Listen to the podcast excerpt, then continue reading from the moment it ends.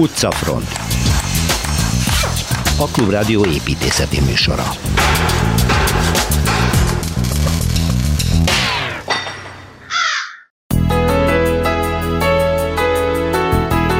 Párizs, harmadik tétel, Szilveszter Ádámmal folytatjuk a francia főváros bejárását.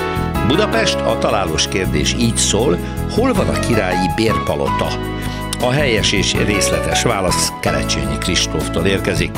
Másik feladvány, milyen hosszú az ülői út? Nem csak erre kapunk választ Bardóci Sándortól, Budapest főtájépítészétől, hanem azt is megtudjuk, hogy hány új fát telepítenek még ebben az évben ide. Elmegyünk egy nem helyre, ez az ősvezér ami úgy van, hogy valójában nem tér, de hogy pontosan az mi, azt Torma Tamás fogja nekünk elmondani. Nem marad rom a Zsámbéki rom templom, mert rekonstruálják, és ismét egyházi használatba kerül. No, akkor ez most micsoda? Újjáépítés vagy visszaépítés? Jambri Clemente történésszel keressük a választ. És most próbálják elképzelni, hogy mit jelentett 0,3 négyzetkilométernyi területen 70 ezer embernek összezsúfolódnia. Ez történt 1944-45 telén a budapesti nagygettóban. A 79. évforduló alkalmából ennek emlékművét állítják majd fel a Klauzár téren. Kozár Alexandrától hallhatjuk majd a részleteket.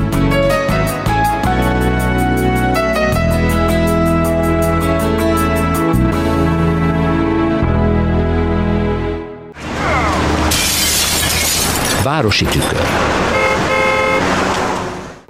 Mind múlt héten kiderült, eredetileg családi sétának indult, amikor Szilveszter Ádám unokája azt kért téged, Szervusz Ádám, hogy ott van Párizsban, szeretne egy jó útvonalat bejárni, hát kit kérjen meg, hanem téged, hmm. és akkor ajánlottál egyet, és ennek első felét közkincsé tetted múlt héten, és hol is álltunk meg?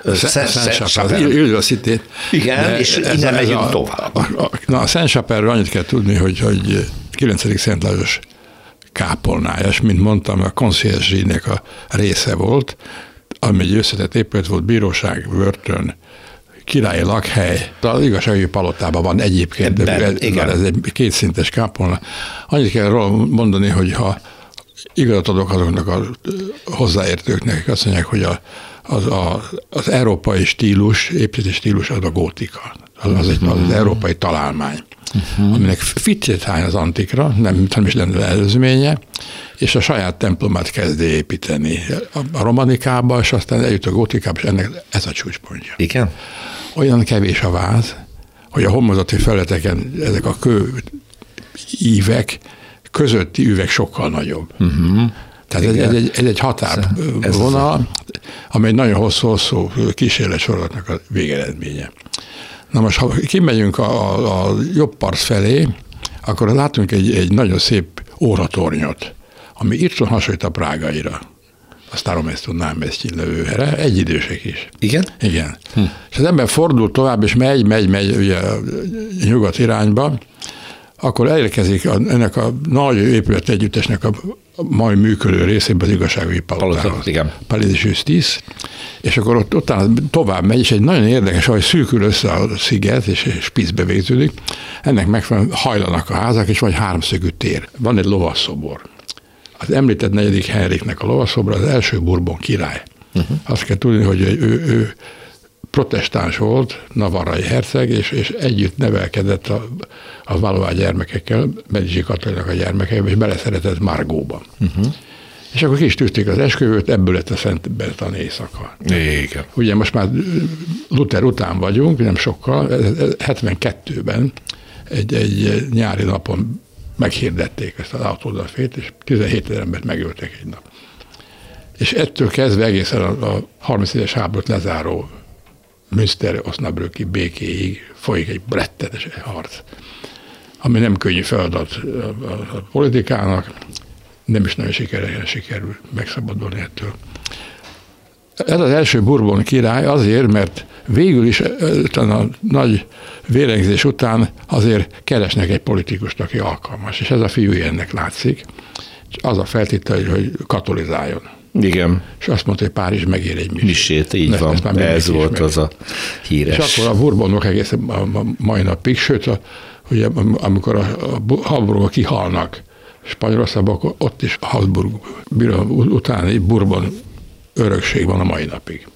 Persze most csak jelképes. Na most, ha tovább megyünk, én, én a Pondöfről beszélnék, az a új híd, ami a legrégibb híd, egyetlen kőhíd, ami, ami volt. Ami akkor ami, volt. Akkor is kő volt. Az is kő Tehát volt. kőnek épült, na pontosabban. A többi az mind fahíd volt, ezt Átmegyünk a, a, a balpartra, és, és illemesen bejöntjük, hogy a Latinbe vagyunk. Hát ez a, a latin az, az, az, oktatási intézmények legmagasabb fokúaknak. A, világa, a Conti rakparton megyünk, ugyanúgy állnak a dobozokban a könyvek, meg a, meg a gyönyörű folyóratok, képek, és akkor elérkezünk egy pontra, a bal oldalt van egy nagyon szépen hajló épület. Ez az Institut Français, tehát a francia intézet, egyébként Collège Mazarennek hívták régen, az egy nagyon fontos személyiség, ő írta alá a 30 éves háború utáni igen. Na most itt az ember ráfordul merőlegesen a szajnál, és ez van egy híd. Méltatlanul rendben mondott híd, nagyon sűrű pilléráson vannak acélévek, vékony pilinckákból, és deszkaborítás van rajta. Ez a bondizár. Ez a művészetek hídja, és az átvett a Louvre egy, gyönyörű egyik tengelyére. Azt meg kell jegyezni, hogy, hogy ez egy nagyon népszerű hely, mert gyönyörű a körbenézni a hidakat, a spicceket, a házakat, és itt az volt a szokás, az emberek erre a vaskorlátszocskára felakasztottak 40 ezernél több lakatot. Amikor leszerelték, már több mint 40 ezer volt? Igen, és, és látták, hogy összefogom. Hát persze, borzasztó súly Megfűtották, és az most kiritkult. Na az ember elérkezik egy, egy, egy, egy ponton, hogy a szajnát keresztezve, és, és megérkezünk a, a jobbparti rakparton, ott van egy, egy nagyon érdekes, szép homlokzat, és ez a Louvre-nak a kurkáréját veszi körül. Egy érdekes történet, hogy volt egy nagyon jó, sokos királyok, 5. Károly, a százas háború vége felé regnált, ő kiköltözött a Louvre-ba. Akkor még nem Louvre volt, hanem egy donzsra lakótornyot épített egy nagy könyvtárral.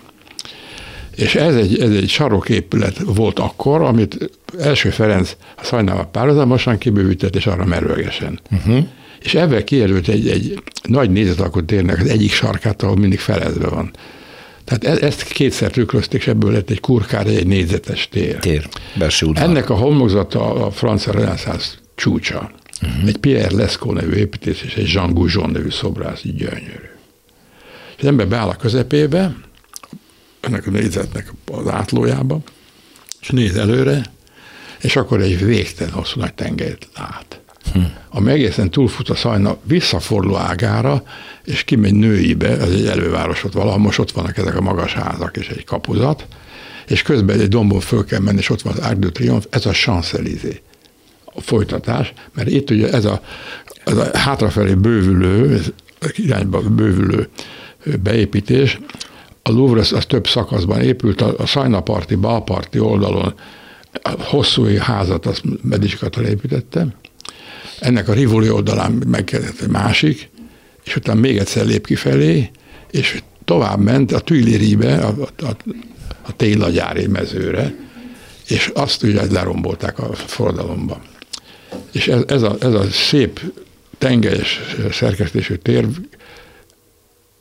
hátsó szakaszában, ma elhagyjuk az épületet, ott van egy kis karuszel, egy kis diadalív Napóleon emlékére. Hmm. És van három nagy medence ebben a szép ligetben, és, és a, a végén van egy, egy, egy, egy narancs ház, úgy hívják, egy most múzeum, egy nagyon szép növényház, és a másik oldalon a labdaház. A labdaház? Zsötőbom. Itt volt a labdázi eskü, tehát amikor indult a forradalmak, az értelmiség és a politikusok ott, ott gyűltek, és nem gyűltek. Uh-huh. És utána az érdekes módon a 19. századi festészeti remekek, ugye, az impressionizmus, odaállítottak ki a műveit, és akkor ezt áthelyezték a Szajna másik oldalára, egy pályadorba. A ez a d'Orsay. Ez a d'Orsay. Igen. igen, igen. És ha az ember onnan kilép, akkor eljut hogy a, egy, egy érdekes kereszt irányba szerkesztett térre, ez a Place de la Concorde. A Concorde térig. Nekem az az érzésem, hogy hát ugye én csak kétszer voltam, de szóval tényleg Párizs nem egy misét ér meg, hanem nem tudom hányszor lehetne róla beszélni. Mindenesetre ugye a Sanzelizét mondott, hogy az építészetileg ugye ez egy trúváj volt, hogy annak folytatásaként csinálták meg ezt a modern, ez a Defense nevű Igen. modern valamit, ami halódik, meg még a többi részlet, ha már itt vagyunk a louvre még, még, még mennék tovább a következő héten, neked van ehhez kedved. Szilveszter Ádám jövő héten, irány újra Párizs. Bolgár. Budapesti séta.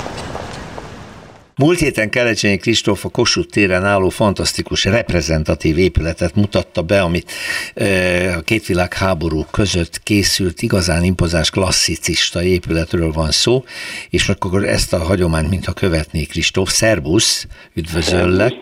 Elviszem minket a Ferenciek terére, ahol a volt királyi bérpalotát mutatott be. Ez se kicsi. Igen, ez is egy nagy reprezentatív bérház, csak ugye még a századforduló időszakában. Uh, tehát korábbi. Ugye a, igen, ugye a Ferenciek terén gyakorlatilag, ha a Párizsi udvar előtt állunk, és átnézünk a túloldalra, akkor ugye ez az épület néz farkas szemet vele, ugye a sarkán a, a régóta élelmiszerboltként üzemelő üzlethelyiséggel.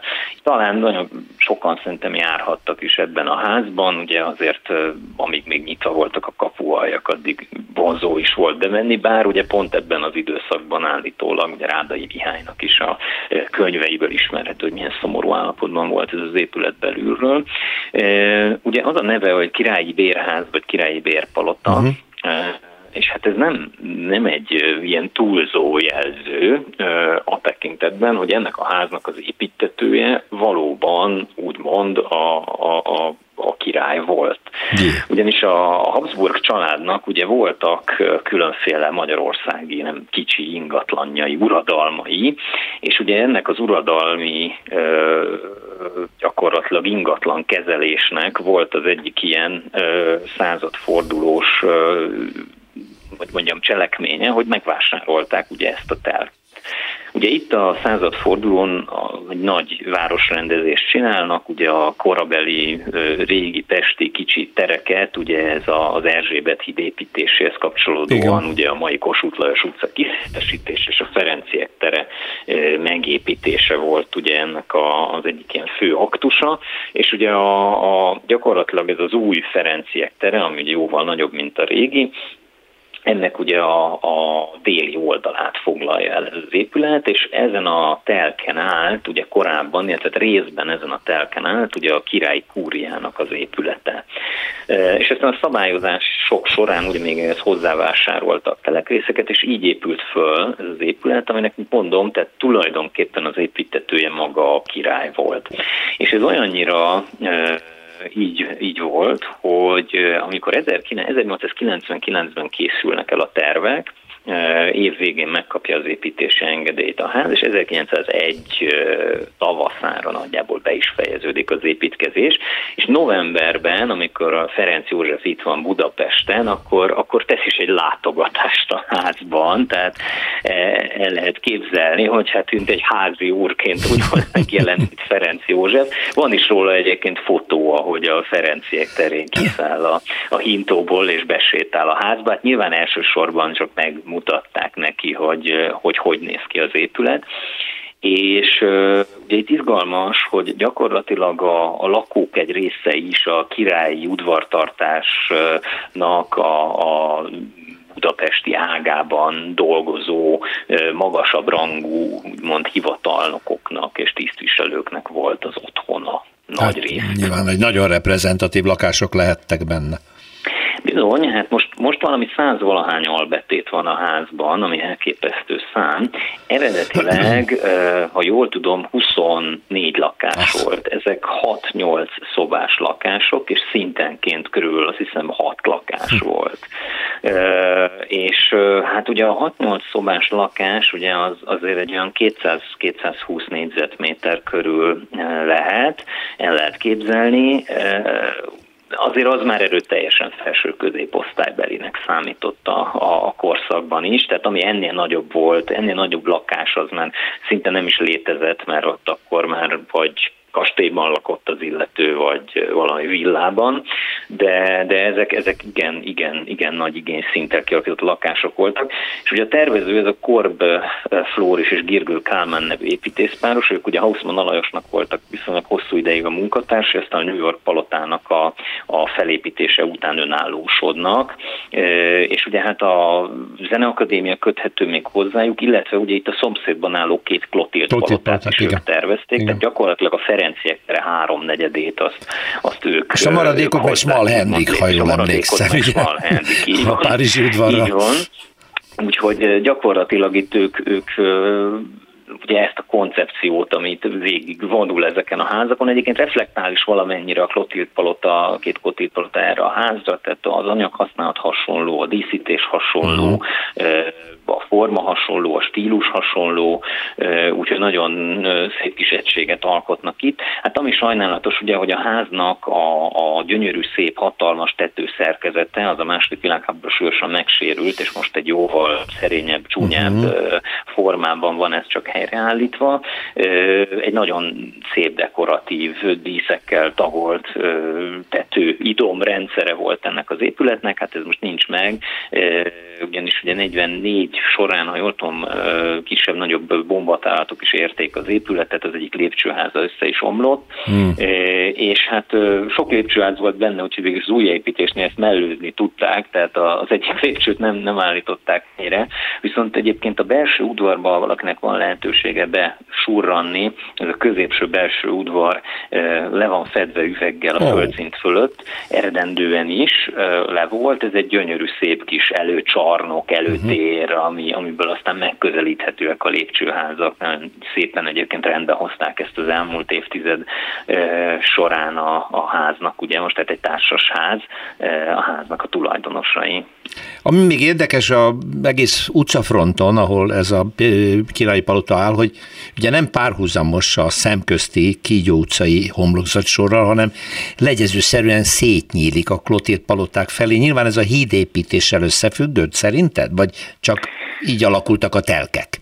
Hát ez ugye egy, egy koncepció, ugye a, a Ferenciek terének ez a része az gyakorlatilag, ezt egyszer egy építész mondta, és nagyon megragadt bennem is, tehát egyfajta színpad, vagy nézőtér a, a nagy eseményhez, az Erzsébet hídhoz. Aha. Tehát ide megérkezel, és, és ugye ezek a legyező alakban nyíló utcák, egyébként ez részben annak is köszönhető, ugye, hogy a Kígyó utca, illetve a Duna utca, tehát két utcának a vonal az nagyjából a a még az itteni nagy átépítés előtti két utcának a vonalát követi, de így ki tudták hozni egy ilyen szabályos, tényleg ilyen legyező alapban, uh-huh. kicsit legyező alapban, hogy a három irányba elinduló, középen a főcsapás, és akkor bal oldalt a Duna utca, jobb oldalt meg a Kígyó utca, tehát itt szépen, szépen uh-huh. egy ilyen, ilyen jellegű, úgymond, tehát egy, egy kapu, tulajdonképpen, ami érdekes módon nem a városba vezet be, hanem, hanem a hát kivezet a hídra, de hát ez is mutatja. Igen, ez egy, ez egy nagyon szép gesztus volt, ugye itt a belváros templommal volt sok ügy, hogy ugye azt le akarták bontani, meg eltolni, meg mindenféle, csak azért, hogy szabályosabb legyen, mert ugye ha belegondolunk most a, a, a Rákóczi útról, Kossuth utcára, ugye nem látunk ki a Dunára, és pont itt a Ferenciek terénél törik egyet az út. Igen. És azért is nagyon jól kitalált a Ferenciek tere, mert ezt a szabálytalanságot tulajdonképpen elfeledteti ezzel a hatalmas ünnepi pompájával, és nem is vesszük észre, hogy, hogy, hogy, hogy hát tulajdonképpen itt tervezett városban sétálunk, tehát nem egy romantikus kis sikátorban, és Igen. mégis ez a szabálytalanság ez nem, nem, nem jelentkezik durván. Ja, nagyon elegáns. Kelecsényi Kristóf, nagyon szépen köszönöm, szervusz, jövő héten Szervusz. újra találkozunk, minden jót. Perspektíva. Torma Tamás az Egy Hely blog szerzője, szervusz. Szervusz Péter, Most a tessék, tessék figyelni, mert nem helyről beszélünk. Ezt már egyszer definiáltad, pont ebben a műsorban Igen. beszélgetünk róla, hogy vannak a városnak bizonyos területei, részei, részei, amire az ember azt mondja, hogy nem hely. Igen. Mert hogy, és hogy érzékeltessük, mert amiről most fogsz nekünk mesélni, hogy mit is értesz ez alatt, ez például az őrsvezértér. Így van. Mert hogy az, az sok hely van benne, de ugye az egészről nem tudnék egyetlen egy mondatban beszélni, hogy ez az a tér, ami, mert százféle dolog van rajta. Ugye? Igen, ezt a 90-es években egy Mark Ozsé, vagy Augé Ő ö, definiálta? Ö, írta le tulajdonképpen mellékesen, de ezzel elindított egy egy erős gondolkodás, tehát vannak azok a helyek, amikhez emlékek kötődnek, térfalai vannak, tehát határozottan tudjuk, hogy az ott egy ilyen van jellegű dolog. A nem helyek, ennek a negatívjai, amik tulajdonképpen a helyek közötti nem részeket töltik ki, átvezetnek, a közlekedés, És nem kötődik hozzájuk közlekedés, áramlás, stb. Igen. kereskedelem uh-huh. határozza meg elsősorban. Uh-huh. Például az őrsvetétere remek. Régen nem volt ott semmi, Uh-huh. A közlekedés határozta meg alapvetően, ma meg már egy csomó minden olyan van, amit klasszikus értelemben nem neveznénk egy hely részének, de mégis tulajdonképpen egy kereskedelmi és közlekedési csomópont. Azt abszolút, lett. abszolút, igen. Ugyebár Zugló és Kőbánya határán vagyunk. Régen ez egy abszolút mesdje volt, a kettő közötti semmi, tulajdonképpen, de mivel a keletre vezető, a Pesti központból keletre vezető a 60 út, 60 irányába vezető út, az valójában ebbe az irányba indult el, a keleti pályaudvarra 1883, ha jól emlékszem, még jobban megerősödött ez az irány, és szép lassan ment kifelé, kifelé. Uh-huh. A 20-as években megszületett a hév, akkor még nem, nem gödöllőig ment az itt lévő hév, hanem csak azt hiszem cinkotáig, uh-huh. később ezt meghosszabbították, az egy újabb lökést adott ennek az egésznek. Közben Zugló egy erős fejlődésbe kezdett, tehát ez a környék, itt nem volt semmi. Illetve ha volt valami, akkor ezek elsősorban bolgár kertészetek. Igen. És szép lassan értek el idáig, ami ma tulajdonképpen a Fehér út egyik oldala még zugló, a másik oldala meg már valami más, az egyébként, amíg nem volt metró, ott a lóversenynek a nagy területei voltak hogyha valaki azért ment oda, közben lett BMW, stb. Ugyebár nem ragozom, maradjunk a igen, egyik oldalon, másik oldalon pedig a Rákosi korszak beépíti azt a lakótelepet az 50-es években. Igen, az az első lényeges És hely. az már egy urbanizációs lépés. 55-ben vagyunk, ezt egyébként Zubrecki Dávid is vezet oda ö, sétákat, és ő is mondja, hogy ez egy rendkívül igényes, tehát a, nagyon.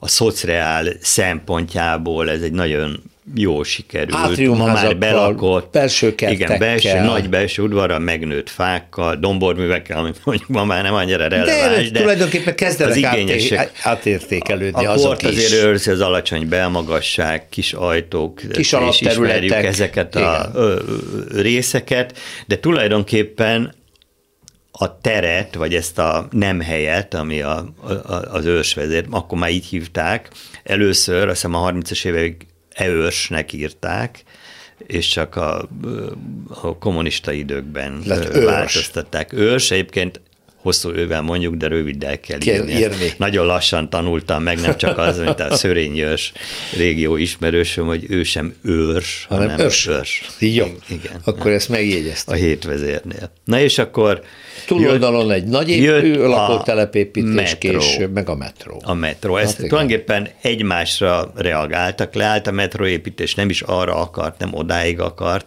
aztán a, az első metróvonal valójában a Fehér útig ment, tehát nem az nem azt jelentette, hogy őrsvezértér, hanem fehér, fehér út, út, és hogy ugyebár ez egy örök közlekedési problémája is a helynek, hogy a tér egyik oldalán és végén van a hév végállomás, és a másik Srévizavé végén a, a metró, metró. végállomás. Nem kötötték össze. Örökösen, örökösen Pedig tervek születtek van, arra, van, hogy innen legalább 20 éve, Persze. hanem 30 éve.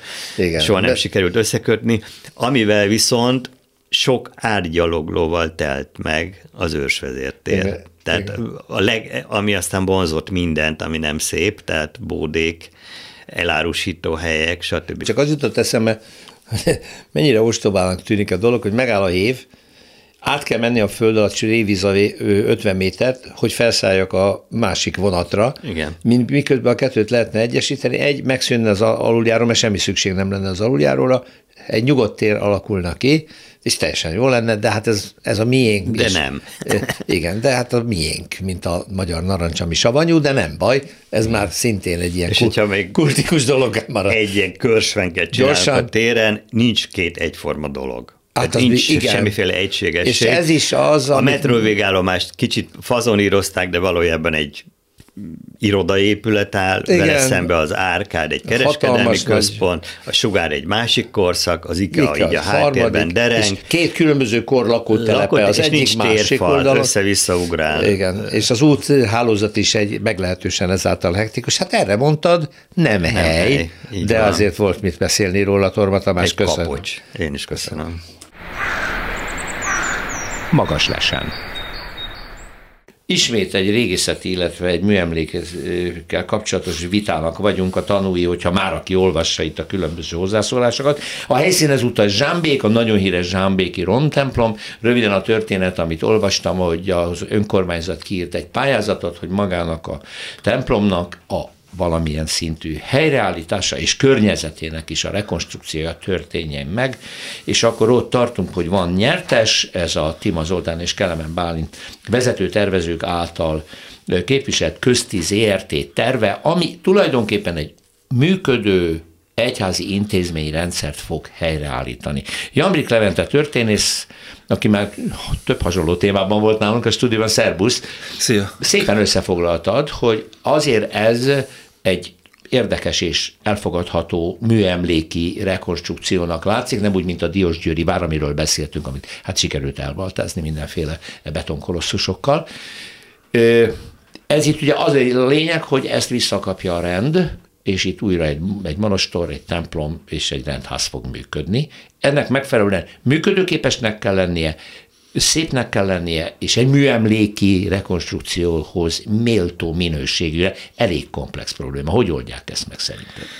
Hát én is üdvözlöm a hallgatókat. Ugye az első fő probléma az, hogy a, eleve a zsámbékei romtemplomnak a teljes rekonstrukciójában gondolkozott már az önkormányzat, illetve az egyház, ami ugye azért is necces, mert ugye maga Zsámbéknak a varázsa az pont ez a festői Igen. romtemplom volt, hogyha nagyon a rekonstrukciót, az elméleti rekonstruktív állapotát szeretném látni, akkor a leheltére elmennék, és megnézném az, azt a templomot, amit egyébként a pár száz hívőn kívül senki sem használja úgymond ilyen látogatás, turisztikai szempontok alapján. Tehát ez már eleve szerintem egy, egy nagyon elrontott út, hogy teljes egészében vissza kéne állítani a templomot. Inkább az lenne a megoldás első körben, hogy olyan szinten renoválni, vagy karbantartani, ami az időjárás viszontagságainak megfelel, és meg, én meghagynám ebbe, és ez UNESCO is, minden más hozzáértő szakértő ebbe az állapotába.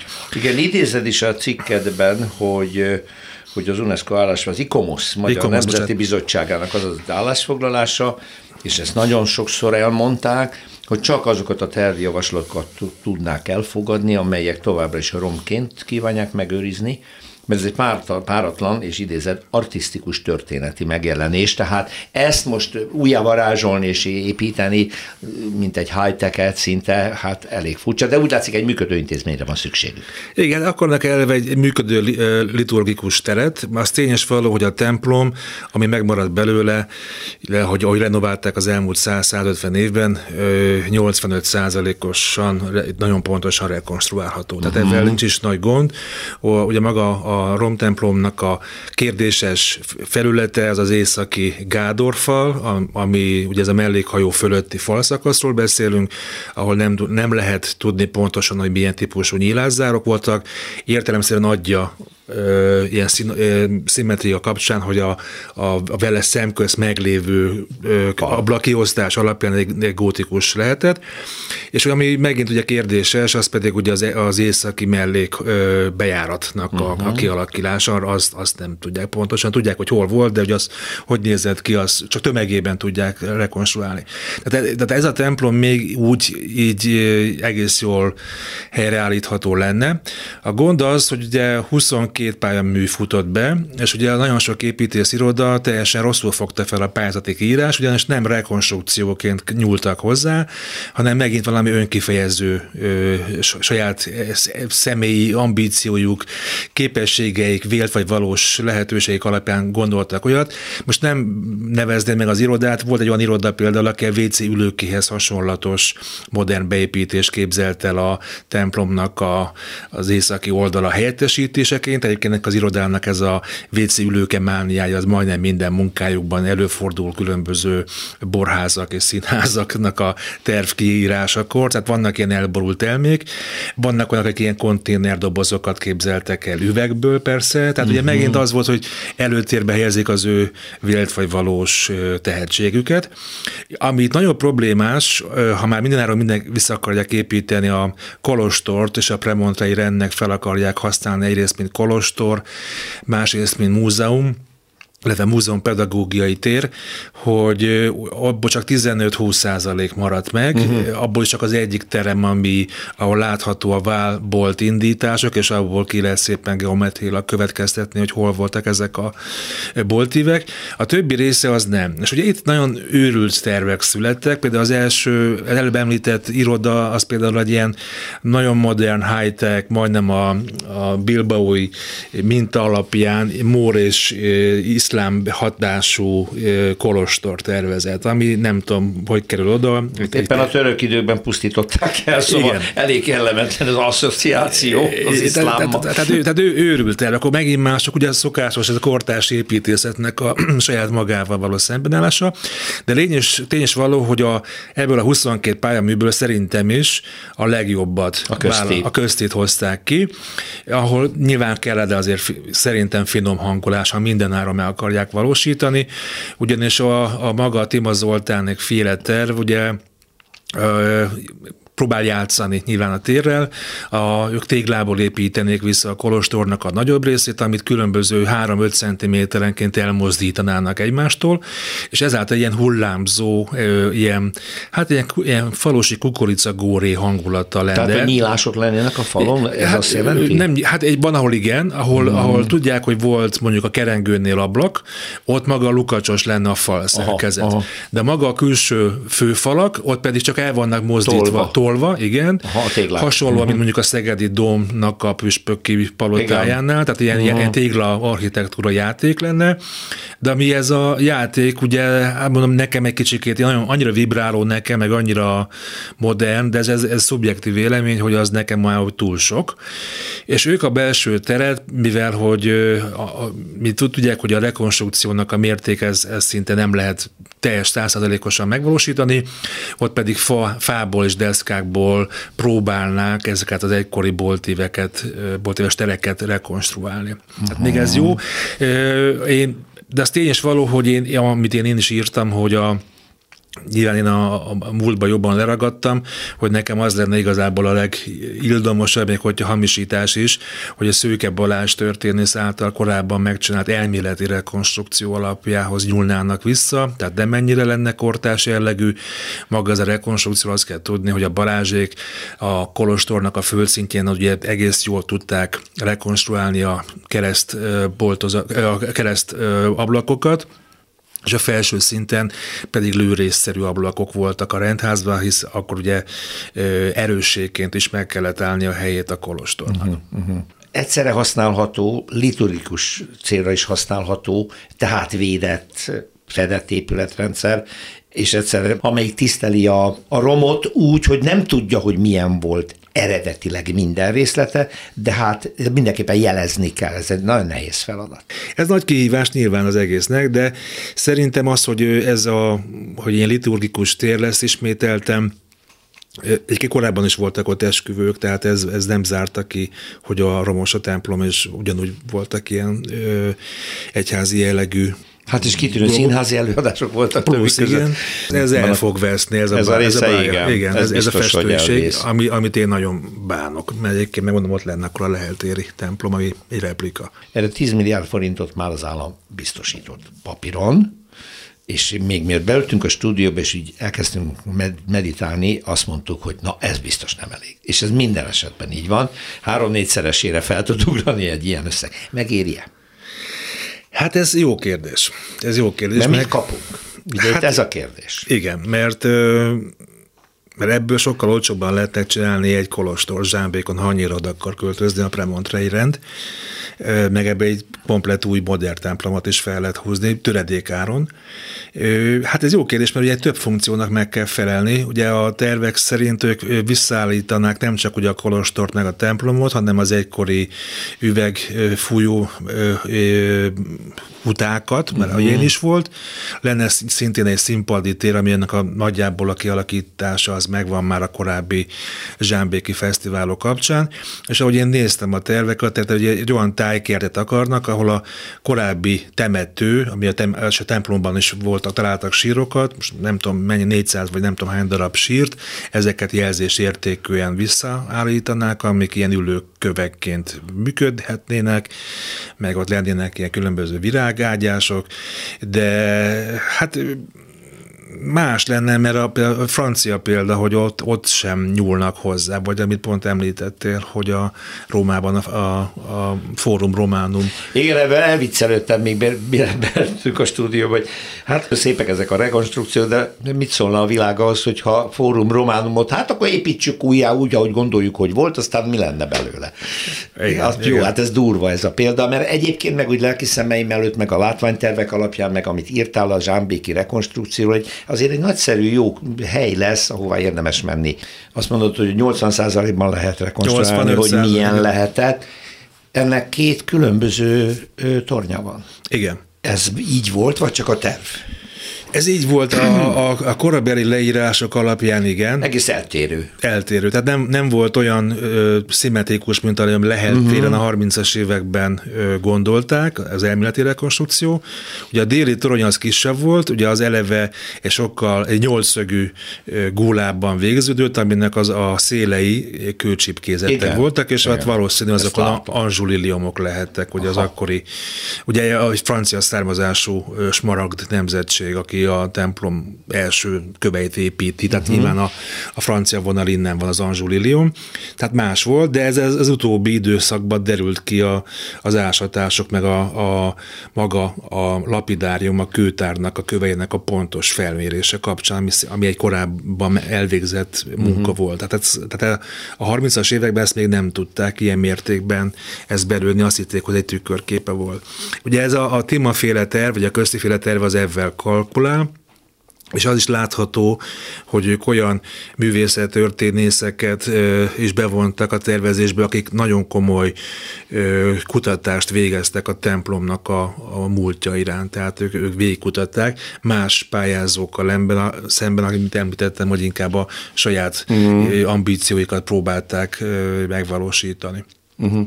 Hát azért ö, a, a, az elmondottak alapján, meg a látottak alapján ö, nem fog sérülni sem a szellemisége, sem az építészeti örökség, mint olyan, mert látható lesz, hogy mi volt a rom, látható lesz, hogy mi épül a helyébe, és ugyanakkor még szép is lesz meghasználható. Jamrik Levente történész, köszönöm szépen, hogy megosztottad a gondolatokat velünk, és legközelebb, hogyha hasonló fel... De várjál, bocsánat. Mi van a mi negyedik Bélánkkal? Mert én olvastam valamit, hogy megmozdult valami, hát hiszen ebben a műsorban két részletben is ismertetted a hallgatókkal, hogy Esztergomban bizony sikerült bemérni, egész pontosan felfedezni, hogy hol van Béla király és feleségének és a hercegnek a sírja. És ezt a feltárást hát nem vették sokan, vagy nem vették kellő súlyjal be ahhoz, hogy ez valaha megtörténjen. Most mi a helyzet ezzel kapcsolatban? Még szakítsunk el egy-két percet. Annyi, ami az utóbbi pár hónapban történt az információ szerint, hogy a Miskolc, Miskolc Egyetemnek a geofizikai tanszékéből több nagynevű docens és professzor is beszállt a kutatásba. Ugye ezt tudni kell, hogy a, a régészek által korábban használt talajradarozási technikák az általában kettő-három típus a technikára terjed, a, most nem dehonestálom őket, de általában a régészek ennyi technikát tudnak, hogy ez teljesen más, ez nem egy bölcsész végzettségű, hogy kell, míg a geofizikusok 7-8 különböző méréssel tudnak végezni különböző földtani, talajtani mechanikák mellett, és maga a Miskolc Egyetem egy úgynevezett dipol-dipol nevű mérési sorral, ami azt jelenti, hogy ilyen 15 méter hosszban az utca mentén végültettek ilyen szondákat, és egy egészen le tudtak nézni majdnem 28-30 méter mélyre, tehát, tehát még a régészeknek a kis babakocsiuk az ilyen másfél-két méterig néz le. Meglá, megállapították, hogy 18 méter mélyen kezdődik a templomnak az alfala. Látható a, az altemplom, teljes egészében kimutatták, láthatók a szarkofágok, és látható szintén a, mondják a Miskolc Egyetem geofizikus fizikusai, ezek nyilván ezek ilyen diagramok, tehát egy laikus nekem úgy nem mond semmit, és de láthatók maga az úgynevezett ö, feltöltés is, ami a két világháború között történt, tehát a harcsa legendából, amit említettem, ha, ha nézők emlékeznek. Ezek a dokumentumokat benyújtották a Magyarság Kutatóintézetnek, Kás Kessler Miklós és a régi sepolitányok, akiket szintén azon nyomban meggyőzte, azt mondják, hogy valóban megtaláltátok. A gond innen kezdődik, ez egy, egy politikai játék, meg, meg ilyen tudományos és különböző embereknek az érdek játékai hogy a Magyarság kutató, mint önálló entitású intézmény engedélyek nélkül nem végezhet az országban sehol sem kutatást, csak akkor, hogy az adott területen illetékes múzeum ezt felkéri, és úgy, hogy az ott talált, esetlegesen talált régészeti tárgyi relikviákat befogadja. Na most Esztergom esetében ugye a Balassa Múzeum az illetékes, ami a Magyar Nemzeti Múzeum alá tartozik. Ők már kategórikusan kijelentették már tavaly, hogy elhatárolódnak ezektől a mérésektől, szerintük szerintük ez hülyeség, hogy nem ott van, még bizonyítottan mondják, hogy nem ott van, de még konkrét dokumentumot még nem tudtak felmutatni, sőt annyiban próbálják a saját igazukat védeni a Nemzeti Régészeti Intézet munkatársai, hogy például a régészeti adattárban a mai Bottyán János utcai Szent Anna templomot átnevezték segítő szűz bazilikává, annyira próbálják ugye védeni a saját érdekeiket, illetve a másik poén, hogy azok a területek, ahol korábban a mai Szent Anna templomban szemben állt a de mai napig áll a Szent Péter Pál templom, és hogy ott, ott voltak a 60-as, 70-es években ásatások, ahol megtalálták ugye ennek a templomnak a jogelődjét, és a városnak a nagynevű régésze már a 70-es években kijelentette ezekről a kettő templomról, hogy azok nem a segítő szűz. Most megint 2024-ben azt mondták, hogy ezek azok, tehát ugye próbálják is a mundért védeni, illetve több régészt említenék, akik kategorikusan megmondták ennek a küls, különálló csoportnak, kutatócsoportnak, mondom, vannak bennük régészek, a Miskolci Egyetemnek a professzorai, hogy tudjuk, hogy igazatok van, de nem, hogy már egy külsős csoport mondja meg nekünk, ah. hogy hol kell keresnünk, és ebből fakadólag az egész dolog, ez ilyen Hát ilyen kis magyar sliman kontra versus ö, tudomány, vagy az elitizmus, vagy a nem tudom, hogy fogalmazom finoman, ö, de van benne irgalmatlan egy politikai szálak, komoly maffia vonal is van benne, ezt nem részletezném, majd neked adáson kívül elmondom. Jó. Tehát irgalmatlan nagy ö, pocsolya lett borzasztó, ebből az egészből. Borzasztó, borzasztó. Hát nem tudom, megérjük-e, hogy feltárják valaha is. Nagyon köszönöm Levente, még köszönöm. egyszer Jamrik Leventének, és erre biztos, hogy vissza fogunk térni. Minden jót. Minden jót. Utcafront. Január 18-a volt a budapesti gettó felszabadításának ugye az évfordulója, itt rengeteg megemlékezés és ünnepség volt, de a kerület ugye a gettó területén hát egy pályázatot hirdetett annak idején, hogy egy különleges emlék, hely, emlék, nem emlékmű, hanem valamiféle dolog jöjjön létre. Erről már Kozár Alexandrával beszéltem korábban. Szia! Szervusz. És most Emlékhely és emlékmű így együtt. Együtt, igen. mert ugye két részből áll. Az első rész megvalósult, akkor nézzük, hogy ez mi volt.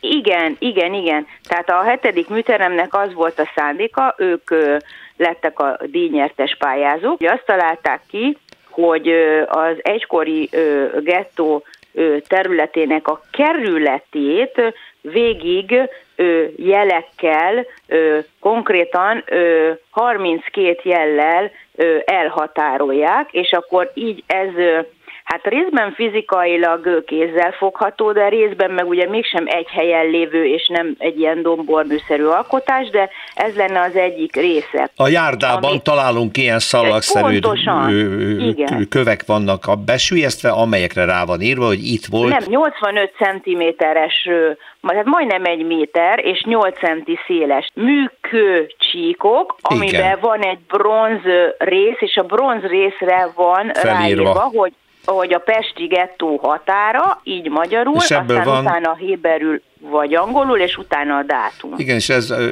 30 valány helyen a járdákban. 32 jel, mert hogy Igen. 16 utca volt, most Volt, nem sorolom őket. És elején, végén van. Igen, de most ezek De- megvalósultak, mert ezeket már láttuk, és volt is ünnepség, de van egy központi emlékmű is a Klauzál Igen. téren, ami egy szörnyű hely. A gettó felszabadításakor itt a téren közel 3000 holttestet találtak.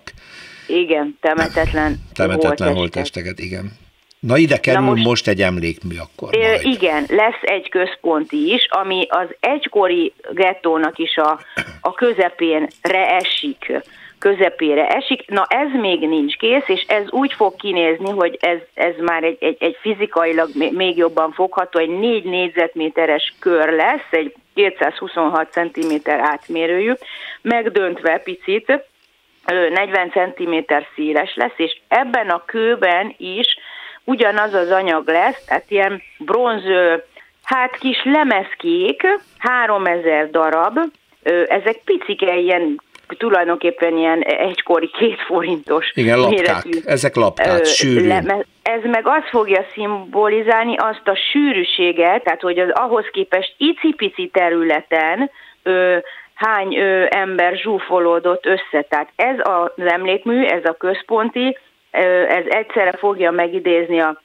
az egyfőre jutó átlagos területet, egyszerre fogja megidézni a gettó térképet és az egykori tömegsírokat is, a, ezeknek a lemezkéknek az elrendezésével, meg hát a zsúfoltságot. És így együtt a kettő ö, adja meg azt, hogy ugye bejárható is, ezáltal ha valaki így végignézi ezt a 32 ö, földre lefektetett ö, ö, lemezkét, meg hát majd ott megállva is meg tud emlékezni, de szerintem a jobbik rész az pont a kőbe elrejtett ö, lemezek, ugyanúgy, mint például volt szintén tőlük a reformáció emlékműve, ugye a Kávin szintén azok a kis kövek, ö, meg a Trefort kertben, Igen. a második világháború áldozatainak a falba, A falba azok a szalagok. vésett, falba rakott. Ö, Tehát A e- zsú- zsúfoltságról annyit, hogy amit ez jelképez, az fizikailag azt jelenti, hogy a budapesti nagygettó területe 0,3 négyzetkilométer Igen. volt, és 70 ezer ember zsúfoltak be ide. Pontosan, és ezt az arányt Ezt, adja igen, vissza ezt ez mutatja majd meg. Mit tudunk róla, mikor készül el?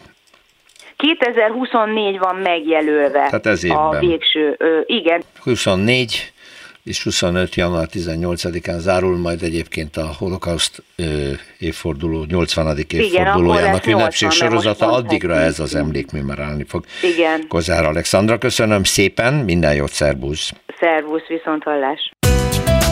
Utcafront.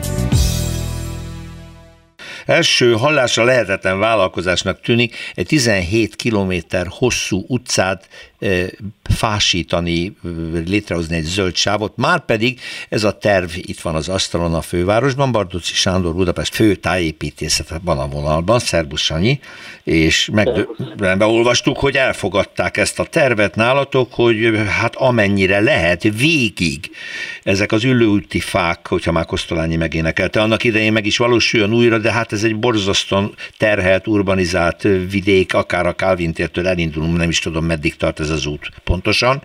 Hát Mi- egészen becsésig. Egész vecsésig, hát őrület.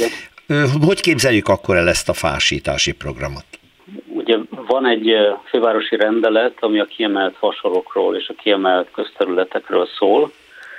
E, Ez egy 94-es rendelet, és tulajdonképpen a főkertnek ezekkel a kiemelt fasorokkal minden évben van valamilyen fenntartási, ö, átfogó faápolási egyéb dolga, és hát ütemezetten minden évben valamelyik ilyen kiemelt fasort a fókuszába helyez. Az idén két ilyen kiemelt fasorban kezdődnek meg jelentősebb munkálatok. Az egyik a említett ülői út, a maga 17 kilométerével, a másik pedig a hegyalja út, ami szintén nem egy rövid útszakasz. Hát ezek a fasorok meglehetősen rossz állapotban vannak, ha egyáltalán vannak. Hát, ha, ahol egyáltalán megmaradtak, igen. Így van, igen, és hát ugye első körben új fahelyeket nem létesít, tehát ettől nem kell azt a csodát várni, hogy például az ülői út belső szakaszán, ahogy, ami gyakorlatilag fátlan és a közművek a közlekedés és minden elfoglalta, ott hirtelen fasor keletkezik. Viszont azt lehet várni, hogy a teljes szakaszon azokat az üres fahelyeket, ahol kiszáradt fák vannak, már csak csonkok vannak, vagy még az sincs, de nyilván tartunk fahelyet, azok, azokon a helyeken pótoljuk a fákat, illetve a teljes szakaszon a menthető fáknak a faápolása megtörténik. Ugyanezen az útszakaszon olvastam a Facebook bejegyzésedre érkezett kommentek között, hogy hát úgynevezett biciklisztrádát is terveztek már korábban, és aggódó hozzászólásokban olvasom, hogy féltik a fásítás miatt, hogy ez nem valósul meg, vagy nem olyan lesz az a bicikli út, mert a fákat kerülgetni kell. Ez hogy néz ki ez a terv? Hát nem, ez egy, ez egy félreértésen alapul, mert hogy azt a kommentelő azt feltételezte, hogy új fákat is ültetünk azokon a szakaszokon, ahol már nincs. Ez előfordulhat, de ez egy második hullámban történik meg, és egészen biztos, hogy nem ebben az évben, uh-huh. mert hogy egyébként valóban van egy ö, ö, már a belvárosi szakaszokon érzékelhető ö, ilyen utca újrafelosztás elképzelés. Ugye nagyon sokáig ezen az útvonalon a metrópótló buszok közlekedtek, és az lett a, a várospolitikai döntés, hogy miután a metró elkészült, azután a pótlóbuszok útvonalát nem adják vissza a forgalomnak, hanem itt egy kerékpársáv Igen. volt alakítanak ki, ami jelenleg ilyen elég randa zöld pólerekkel van, ilyen taktikai, urbanisztikai eszközökkel kialakítva a belső városrészben, de hát a fővárosnak van kilátása közvetlenül elkölthető uniós forrásokra ebben a tárgykörben, dedikáltan a fővárosra kiírt pályázatok keretében, és itt most a, a tervezés az arról szól, hogy a belső szakaszokon ezek, ezeket a kerékpáros nyomvonalakat megoldott Igen, legyen. hosszú távon az, a bicikli út is biztonságosan elkészíthető lesz végig. Ez a lényeg, hogy Igen. ebben az évben ez a fásítás elindul. Hány darab fát fogtuk ültetni? Hát az ülői úton összesen 300, 300 darab, és a hegyalja úton ott további, úgy emlékszem, 70 darab fának a kiültetése történik. És ez még ebben az évben meg lesz. Nagyszerű, köszönöm szépen Bardóci Sándornak Budapest főtájépítészének, minden jót, szervusz viszont hallásra. Én is köszönöm.